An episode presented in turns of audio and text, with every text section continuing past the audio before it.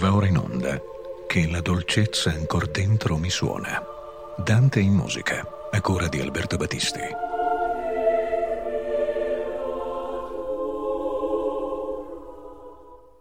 Cari ascoltatrici, cari ascoltatori, un saluto da Alberto Battista e Roberto Spinelli che mi accompagna eh, fedele in cabina di regia.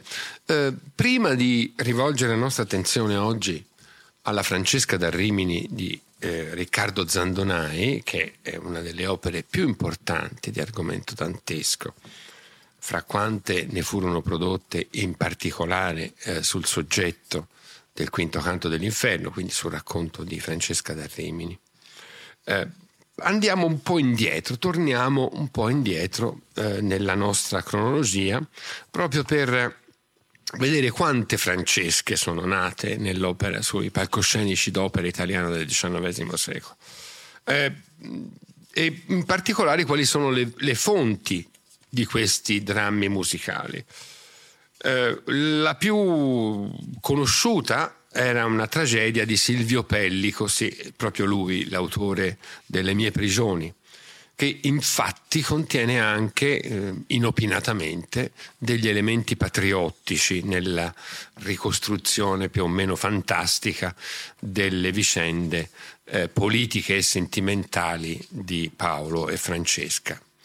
È una tragedia del 1815 a cui dobbiamo poi accostare una, una, tragedia di Edoardo Fabbri che viene pubblicata proprio a Rimini, guarda caso, nel 1820 ed è Francesca da Rimino. Questa eh, ambiguità nel, nel, nella definizione topografica della città è molto frequente nel Settecento e anche ancora nell'Ottocento. E infine un'altra tragedia, sempre su Francesca, di Bernardo Bellini del 1820.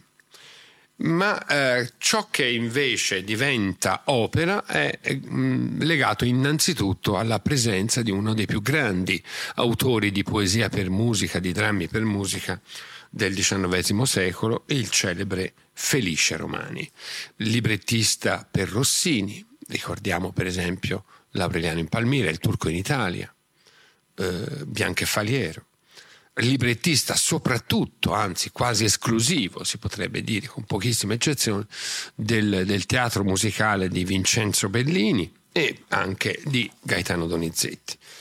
Eh, Felice Romani scrive la sua Francesca da Rimini per Feliciano Strepponi, musicista che è il padre poi della celebre Giuseppina Strepponi, la moglie di Giuseppe Verdi nel 1823. Questa è la prima versione di un dramma che verrà poi messo in musica da tanti altri, per esempio Paolo Carlini nel 1825, Gaetano Quilici nel 1829, Giuseppe Staffa nel 1831, Giuseppe Fournier Gor nel 1832 e anche Francesco Morlacchi, di cui abbiamo parlato nelle precedenti trasmissioni, nel 1836, ma eh, Morlacchi, come già dicemmo, a suo tempo non riuscì a completare, a compiere quest'opera, non riuscì a fare insomma propria, il, proprio passo di trasformazione in autore romantico da quel neoclassico che era.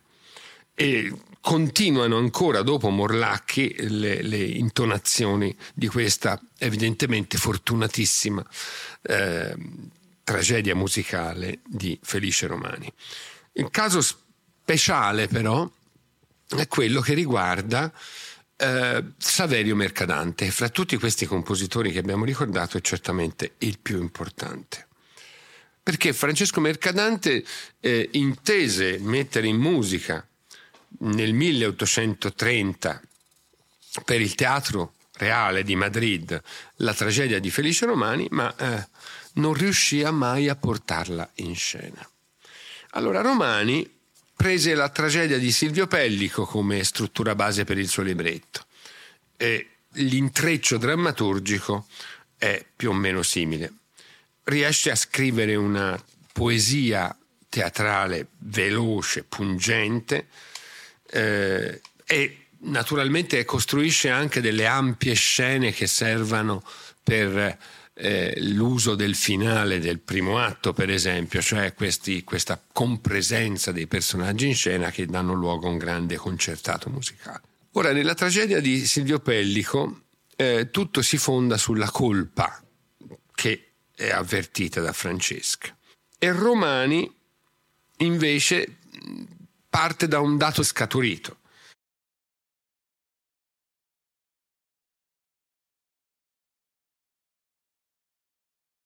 e non è né frutto della colpa né tantomeno risultato di un intrigo. Però Francesca vive il, il, il suo amore eh, nella, macerata dal rimorso, dalla paura e non dimentica però la propria passione. La vicenda poi si risolve in un convento addirittura dove si è ritirata Francesca e dove poi eh, morirà. Allora, ehm, torniamo a Saverio Mercadante. Mercadante ha una relazione burrascosa con, una, so, con un soprano allora celebre Adelaide Tosi, per la quale viene composta su misura la Francesca da Rimini. Ma il teatro di Madrid finisce proprio mentre si sta or- ormai procedendo all'allestimento della Francesca in un caos totale che era un caos annunciato ormai da tempo. E questo porta poi alla, alla rinuncia di Mercadante di, di mm, portare a fondo la, l'allestimento e l'opera rimane curiosamente non eseguita fino al 2016, quando viene recuperata grazie a un importante lavoro di un musicologo Paolo Cascio e un'edizione critica realizzata da Elisabetta Pasquini ed eseguita al Festival della Valle d'Itria eh, diretta da Fabio Luisi, quindi a Martina Franca, che tanti meriti ha per i recuperi di opere del passato dimenticate. Eh, è molto interessante leggere anche cosa dice Mercadante a proposito di queste sciagure in corsa alla sua Francesca da Rimini e a, questo, a questa nascita mai avvenuta. Il più bello si è che tra tutte queste cose chi paga le pere cotte sono io. Tu riderai come un matto, così scrive al, al, a un amico. Tu riderai come un matto in sentirmi in sì triste posizione. Eppure è così, potendo dire francamente che in grazia di quella Tosi mi son giocata la fortuna che potevo fare in questa città e che ora ne sono veramente disgustato perché eh, le, la mancanza di credibilità da parte di Adelaide Tosi in una sua evidente decadenza vocale eh, aveva portato la situazione a essere ormai in, non più affrontabile da Mercadante e le rovine la rovina, meglio, della Tosi diventa anche la rovina di Mercadante e soprattutto la rovina della sua Francesca da Rimini, che è un'opera squisitamente rossiniana, come si può immaginare. Nel 1830 il segno potentissimo di Rossini, il modello di Rossini, è prevalente e lo sarà ancora a lungo, naturalmente. Quindi vi offro come eh, esempio tratto da questa Francesca da Rimini che nel corso del mese di ottobre sarà trasmessa mh, mm, integralmente su Rete Toscana Classica il duetto celebre della lettura, naturalmente, il momento culminante della lettura del, del romanzo cavalleresco e, e della, de, di un'altra scena di seduzione come ci si aspetta da ogni buona Francesca D'Arrimini e Paolo Malatesta che si rispettino. È il duetto Assiso di Ginevra al fianco e l'esecuzione è quella che abbiamo rammentato, del, tratta dal, dall'incisione del Festival di Martina Franca, diretta da Fabio Luisi con l'Orchestra Internazionale d'Italia. Buon ascolto.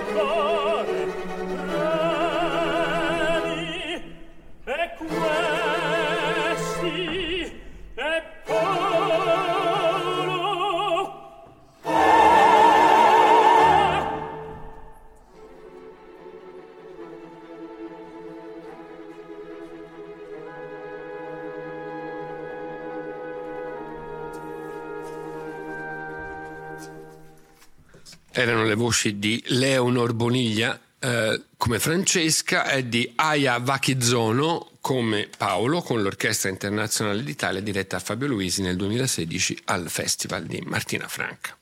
E a questo punto andiamo avanti nell'incontro con altre Francesche, ne abbiamo già ricordate tante, ma importante è mh, quella che mette in scena eh, come tragedia Gabriele D'Annunzio a Roma al Teatro Costanzi nel 1901. È una tragedia scritta su misura per la grande Eleonora Duse, con la quale il poeta, come tutti sanno, aveva una relazione.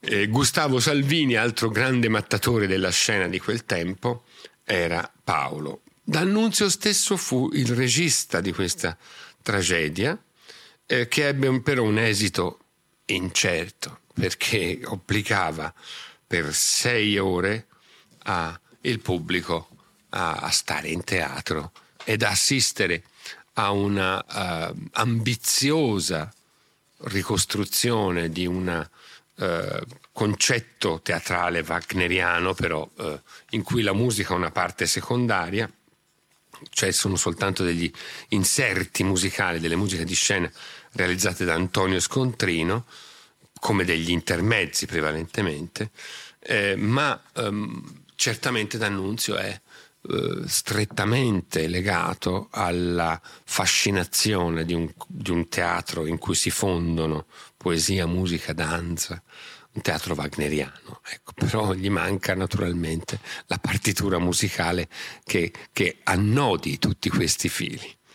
Eh, è un uno straordinario, va detto, capriccio letterario, Francesca d'Arrimi, in cui convivono elementi dell'Art Nouveau, ovviamente, siamo nel 1901, calchi evidenti del testo del Tristano di Wagner e un'infinità di raffinatissimi richiami alla poesia italiana del Duecento, alle cronache, agli eventi storici di quell'Italia divisa fra Guelfi e Ghibellini, il tutto in un stile neogotico compiaciuto.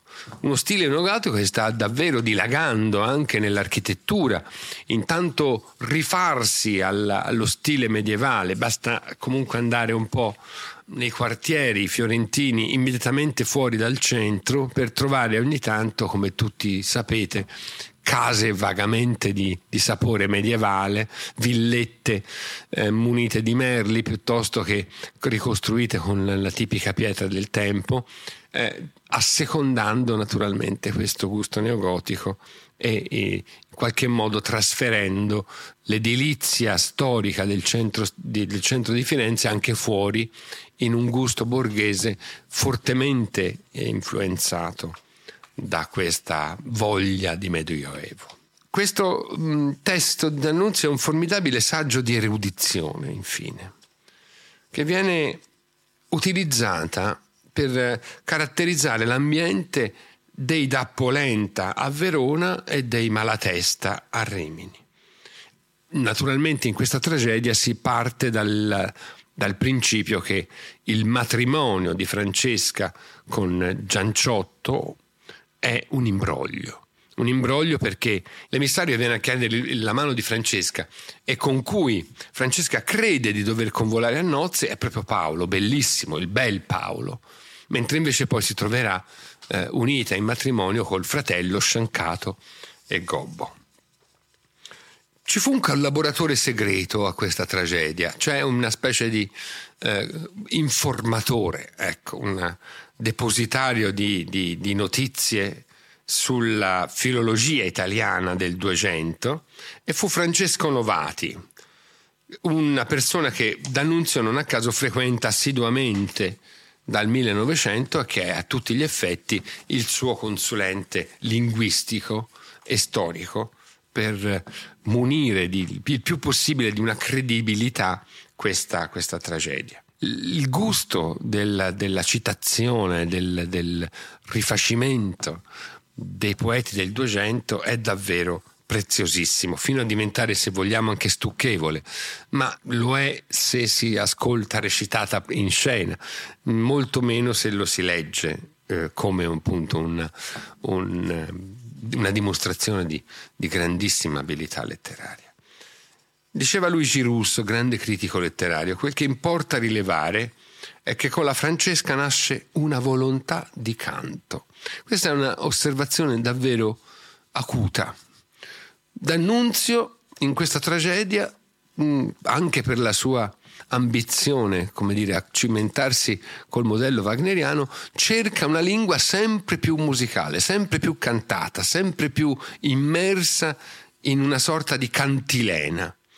Quella suggestione verbale, continua Luigi Russo, di vecchi vocaboli, di questa lingua antica, promuoveva da sé appunto una cantilena musicale che da ora in poi si attaccherà a tutti i drammi d'annunziani è una specie di radice che germina poi la musicalità, quella davvero affascinante musicalità del verso che eh, D'Annunzio tra l'altro condivide con i poeti simbolisti francesi che ben conosceva. E si arriva a questo punto, passando per un'altra Francesca da Rimini che ha avuto molto minor fortuna, quella di Luigi Mancinelli, andata in scena nel 1907, alla figura di Riccardo Zandonai, compositore di, nato a Rovereto, a Borgo di Sacco, vicino a Rovereto nel 1883, che eh, metterà in musica la tragedia di D'Annunzio, affronterà questa temeraria sfida. Zandonai aveva studiato con Mascagni al liceo musicale di Pesaro fra il 1898 e il 1901. Eh, quindi è affine per molti motivi, e soprattutto per questa sua discepolanza, alla, alla, all'opera verista italiana che in quegli anni stava dilagando, o almeno a quella che con, chiamiamo forse un po' impropriamente opera verista, un concetto su cui bisognerebbe mettersi a discutere, ma non è questa la sede. Cioè quell'opera comunque che ha eh, relazioni con la letteratura naturalista di quegli anni i cui prototipi sono naturalmente Cavalleria Rusticana di Mascagni stesso e Pagliacci di Ruggero Leoncavallo. Nel 1907, notato e protetto da Arrigo Boito, eh, viene presentato da, dal grande poeta e musicista a Giulio Ricordi e questo è il momento chiave della, della svolta della sua carriera. E Ricordi eh, immediatamente nota in Zandonai un possibile erede di Giacomo Puccini.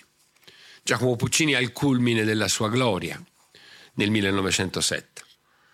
Ma eh, ricordi guarda avanti e pensa subito a qualcuno che possa entrare in scuderia e seguire le orme e il successo di questo, del grande compositore di Lucca. Nel 1908 ha una prima possibilità di misurarsi col palcoscenico con il grillo del focolare e il successo vero e proprio che lo vede confrontarsi con un testo importante del gusto decadente francese, La femme le pantin di Pierre Louis, va in scena nel 1911 e in qualche modo lo consacra come un autore moderno che è assai aggiornato rispetto ai modelli sinfonici di, e teatrali di Richard Strauss e di Claude Debussy. A questo punto, intorno alla figura di D'Annunzio, al prestigio, alla fama, alla popolarità di Gabriele D'Annunzio, scatta una vera e propria gara fra editori musicali che cercano di aggiudicarsi il, le tragedie di D'Annunzio per trasformarle in opere.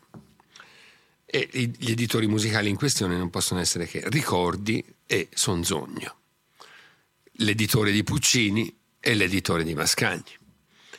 Ed è proprio Mascagni che si aggiudica nel 1913 Parisina, l'altra tragedia di questo ciclo che si chiama I Malatesti, cui, che comincia proprio con uh, Francesca da Rimini. Mentre Francesca da Rimini viene aggiudicata a ricordi con uh, il candidato Riccardo Zandonai. Oltre a questi due compositori italiani, c'è anche da ricordare che D'Annunzio nello stesso periodo, mm, esattamente due anni prima, del 1913, ovvero nel 1911 ha collaborato con niente meno che con Claude Debussy a Parigi per un grande progetto teatrale, tutto sommato abbastanza fallimentare per quanto riguarda il successo di pubblico e fu soprattutto un successo di scandalo, cioè Le Martyr de Saint-Sébastien, eh, interpretato appunto scandalosamente dalla ballerina, grande ballerina Ida Rubinstein, che, si, che interpretava la parte del santo, del santo martire San Sebastiano dando luogo anche a una scomunica dell'arcivescovo di Parigi, che eh, creò poi le premesse per la più grande pubblicità che si potesse immaginare per lo spettacolo di D'Annunzio e Debussy, uno spettacolo fluviale nella sua verbosità e con tutto sommato poco meno di un'ora di musica da parte di Debussy. L'arcivescovo infatti, scomunicando tutti coloro che si sarebbero recati a teatro, determinò una vera e propria gara ad andare a teatro per essere scomunicati. Eh, diventò una, un formidabile volano di, di, di, moda, insomma, andiamo a farci scomunicare, qualcosa del genere. Il Dernier Cri del Tu Paris nel 1911. Eh, e non dimentichiamo anche che D'Annunzio cercò in qualche modo di sedurre Giacomo Puccini, ci fu un lungo carteggio e Puccini non cadde nella rete di D'Annunzio, se ne tenne lontano per quanto la sirena di, del grande poeta avesse su di lui certamente non poco fascino. E altri, altrettanto accadde a Richard Strauss che poco mancò che non collaborasse anche lui con il nostro poeta Vate. Insomma, finalmente Zandonai e Tito Ricordi si recano da, a, a, Parigi, dove vive D'Annunzio, per cercare di ottenere la, l'approvazione alla riduzione che Tito Ricordi stesso aveva fatto dell'alluvionale testo d'annunziano tutti quei versi dovevano essere certamente ridotti. E questa lunghezza obbligava a tagli che nessuno sapeva come sarebbero stati presi da D'Annunzio. Ma D'Annunzio uh, chiuse un occhio, si può dire, mm, o meglio si fece chiudere gli occhi da ben 25.000 lire, una quantità di soldi impressionante, che fu il compenso che Ricordi accordò ad Annunzio. Di fronte al denaro accettò di buon grado di sacrificare qualcosa come la metà dei propri versi di, di Francesca da Rimini per renderla un libretto musicabile.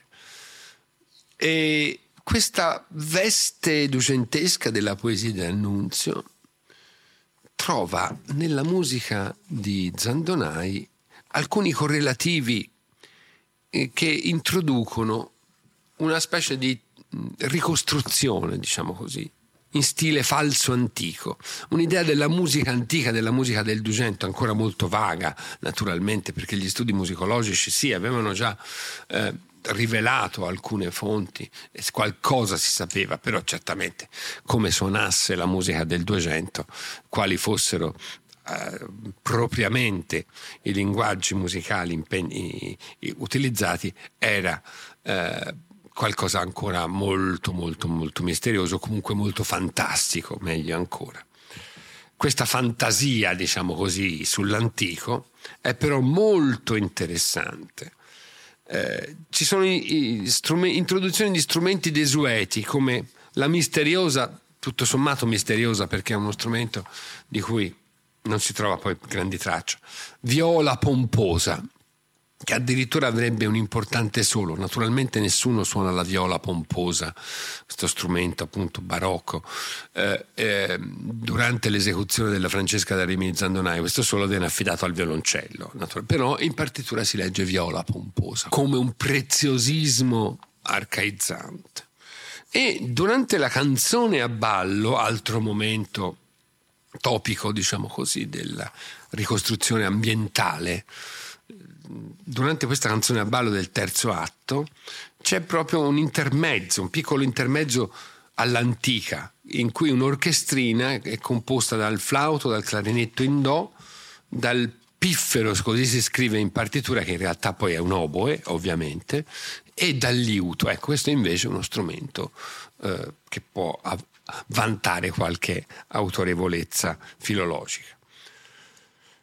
Sono gli anni, va ricordato, in cui la musica italiana antica, ovvero quella barocca innanzitutto, ma quella rinascimentale, per non addirittura spingersi più, più, indietro, viene ripubblicata, viene scoperta e pubblicata grazie a una benemerita raccolta curata da Luigi Torchi, l'arte musicale in Italia, viene pubblicata a ricordi tra il 1898 e il 1907, quindi immediatamente prima del 1913, che è il momento in cui Zandonai lavora alla Francesca da Rimini. E ricordiamo anche che poco dopo verrà data, eh, dato il via a un'altra importante raccolta di musica antica italiana, la raccolta nazionale dei classici della musica italiana, eh, diretta da Gianfrancesco Malipiero e eh, sostenuta proprio da Gabriele D'Annunzio in persona e dal Vittoriale degli Italiani. È anche il momento in cui glorie praticamente quasi sconosciute come Domenico Scarlatti vengono ripubblicate eh, con, eh, da ricordi in integrale e quindi il momento in cui le 550 sonate di Scarlatti vengono finalmente rese note dai manoscritti di Parma e di, di Venezia e, e, vengono quindi rese disponibili alla, come un'autentica rivelazione. Insomma, il gusto per la musica antica eh, è perfettamente sincrono al lavoro e di D'Annunzio e di Zandonai sulla Francesca da Rimini e porterà poi alla fioritura di tanto, tanta musica in stile antico, basti pensare alle antiche danze per liuto di Ottorino Respighi o alla sua suite Gli Uccelli o a tutto il movimento neoclassico che poi avrà in Italia tra le più fulgide personalità Alfredo Casella. Ascoltiamo questo momento con l'orchestrina dal terzo atto della Francesca da Rimini.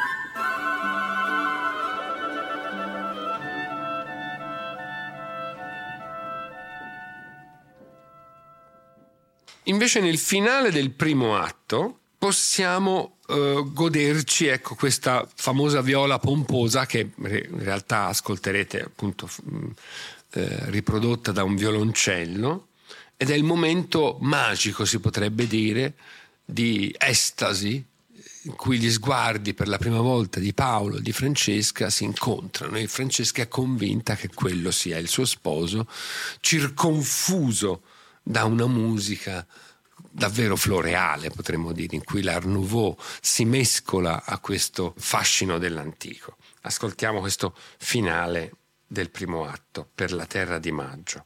L'esecuzione eh, che avete ascoltato nella, nell'esempio dal terzo atto e anche in questo caso è quella ripresa dal vivo alla Metropolitan Opera House diretta da James Levine con Renata Scotto nel, nel ruolo di Francesca, Cornel McNeil in quello di Lanciotto e Placido Domingo nel, nella parte di Paolo. Eh, l'esecuzione integrale della Francesca da Rimini, vi ricordo, andrà in onda stasera, dopo questa trasmissione, alle 20.45. Ascoltiamo quindi il momento della, dell'incontro fra i due eh, sciagurati amanti alla fine del primo atto, alla corte dei da Polenta.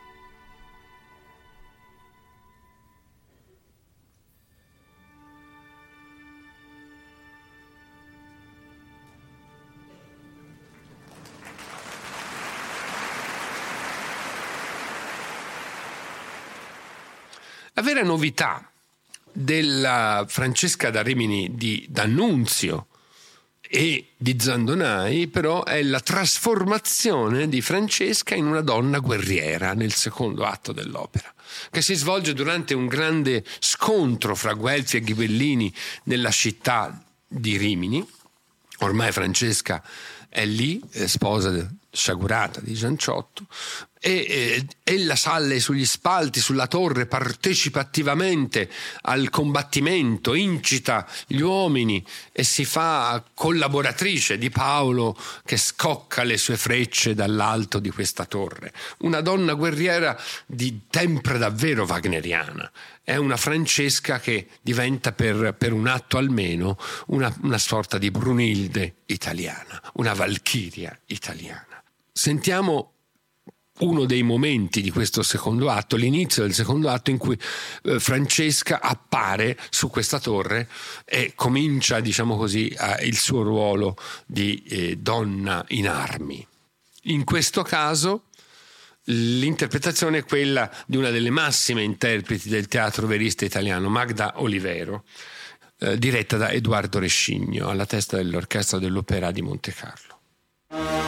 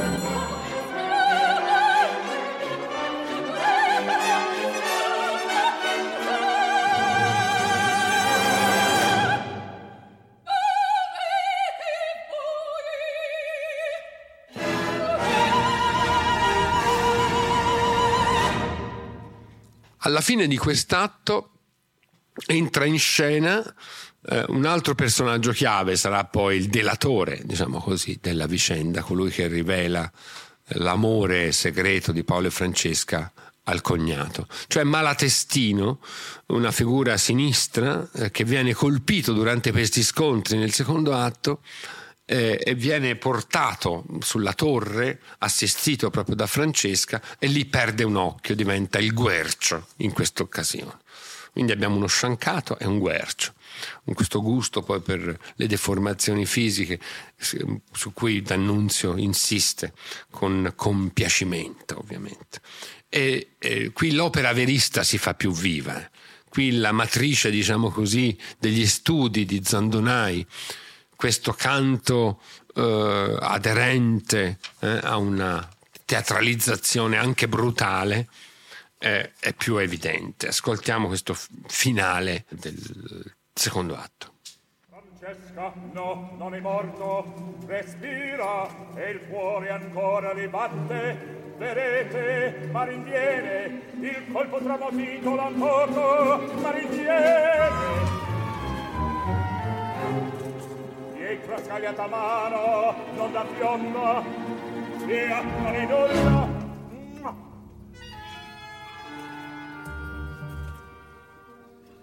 malatestino vedi malatestino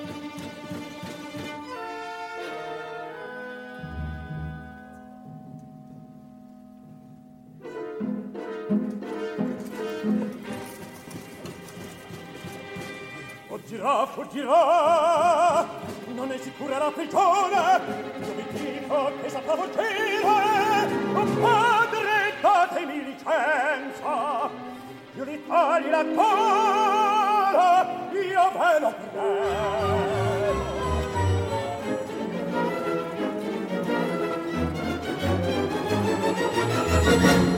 Male destino non mi riconosci, montagne e gori artigli, sta sicuro che non ci sfuggirà.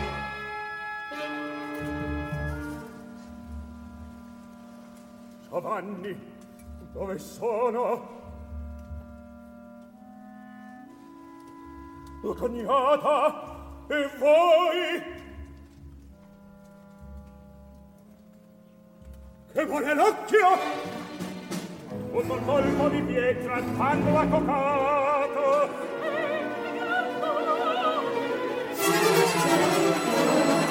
Lasciate di saccarsi i velini faranno da danere mettetemi una cosa e datami da bere. A cavallo, a cavallo i veli ora mi basta.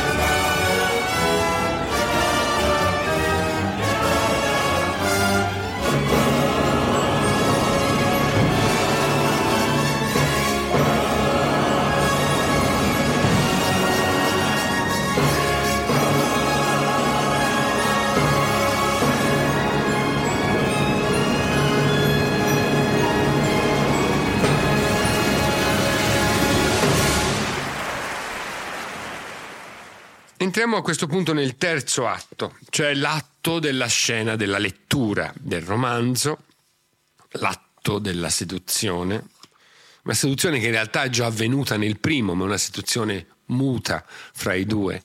In questo caso eh, la passione prende il, eh, il, suo fuoco, la, la, fiamma della passione è davvero incendiata e il rapporto sempre più stretto che, che, che lega il modello sia di D'Annunzio che di Zandonai con il Tristano di Wagner qui si fa evidentissimo.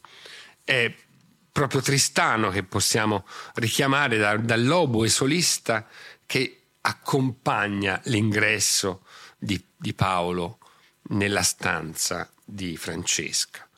E il ruolo della ancella di Francesca Smaragdi, un'ancella evidentemente che viene dall'Oriente, è paragonabile a quello di Branghene, di Brangania nel, nel Tristano di Wagner. Eh, un vero e proprio calco che facilita in qualche modo, una facilitatrice del, degli amori di Paolo e Francesca.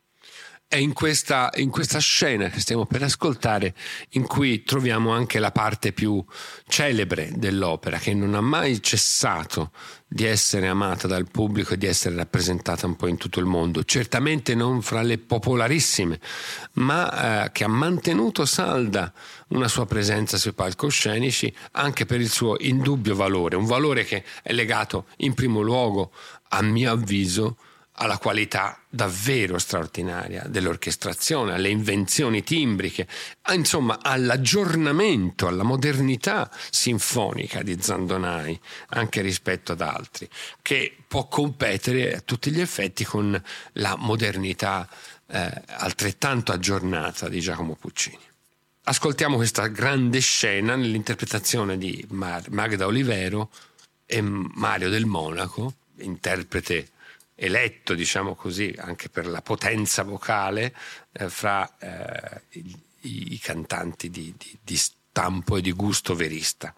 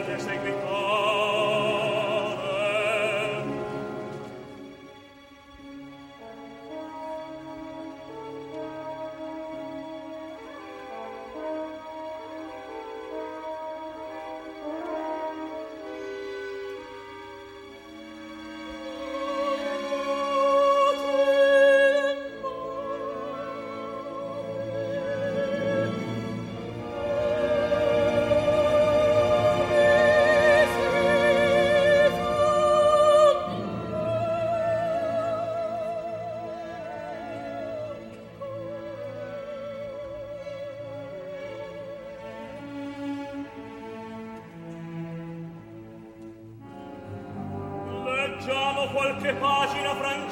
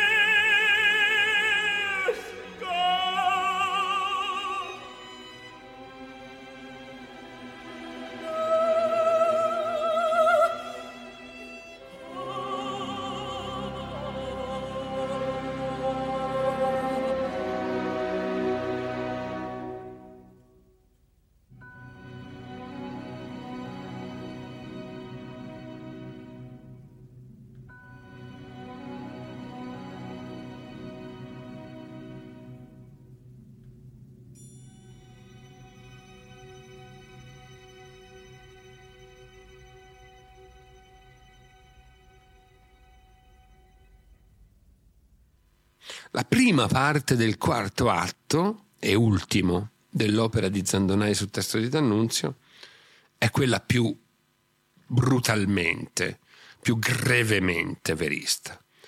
E si appoggia naturalmente alla suggestione di un testo che è deliberatamente fondato sul gusto dell'orrido.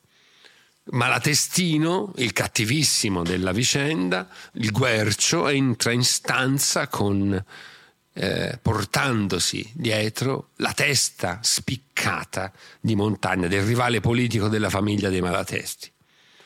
E questa scena di orrore eh, che ci ricorda un po' altre teste tagliate nell'opera di inizio Novecento, basti pensare a quella di, di, di Johannan nella Salome di Richard Strauss e anche qui le, la relazione fra Oscar Wilde e D'Annunzio per questo amore per, per l'orrido mm, esibito, per il macabro esibito per la profanazione del cadavere, si potrebbe dire.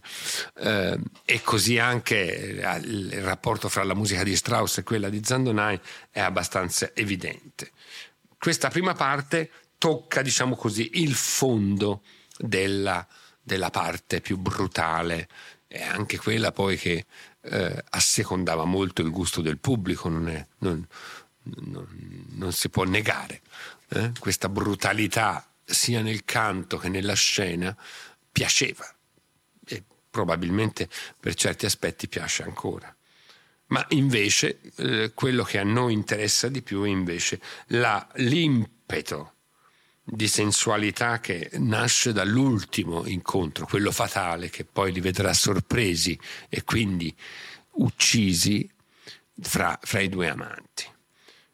Francesca diventa qui con le sue premonizioni di morte all'inizio nella solitudine della sua stanza come una desdemona dell'Otello di Verdiano. C'è un incubo, c'è una tenerezza nella dama di compagnia Biancofiore che la, la sostiene, la seconda, la conforta e poi un'orchestrazione davvero raffinatissima, come, come sentirete, che ha eh, trame di un'eterea ehm, smaterializzazione sinfonica quasi, eh, affine alla musica di Debussy.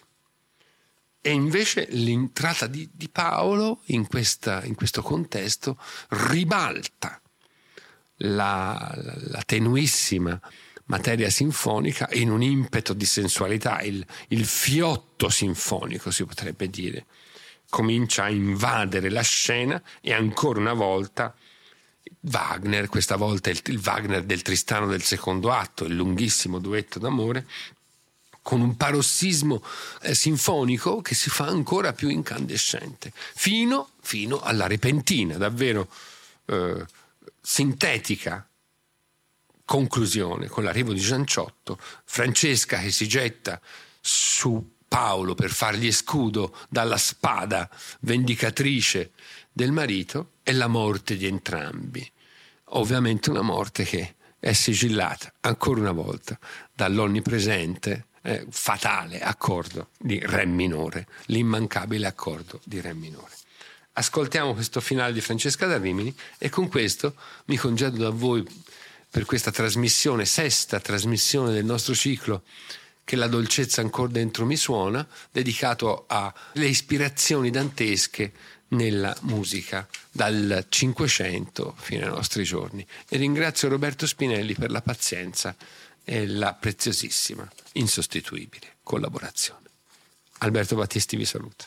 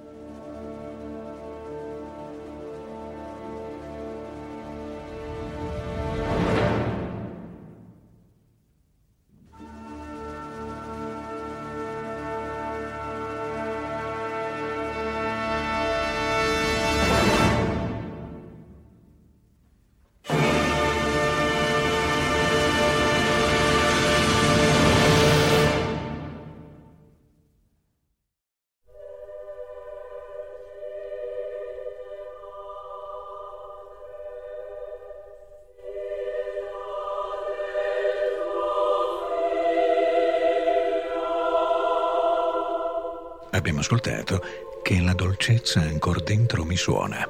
Dante in musica, a cura di Alberto Battisti.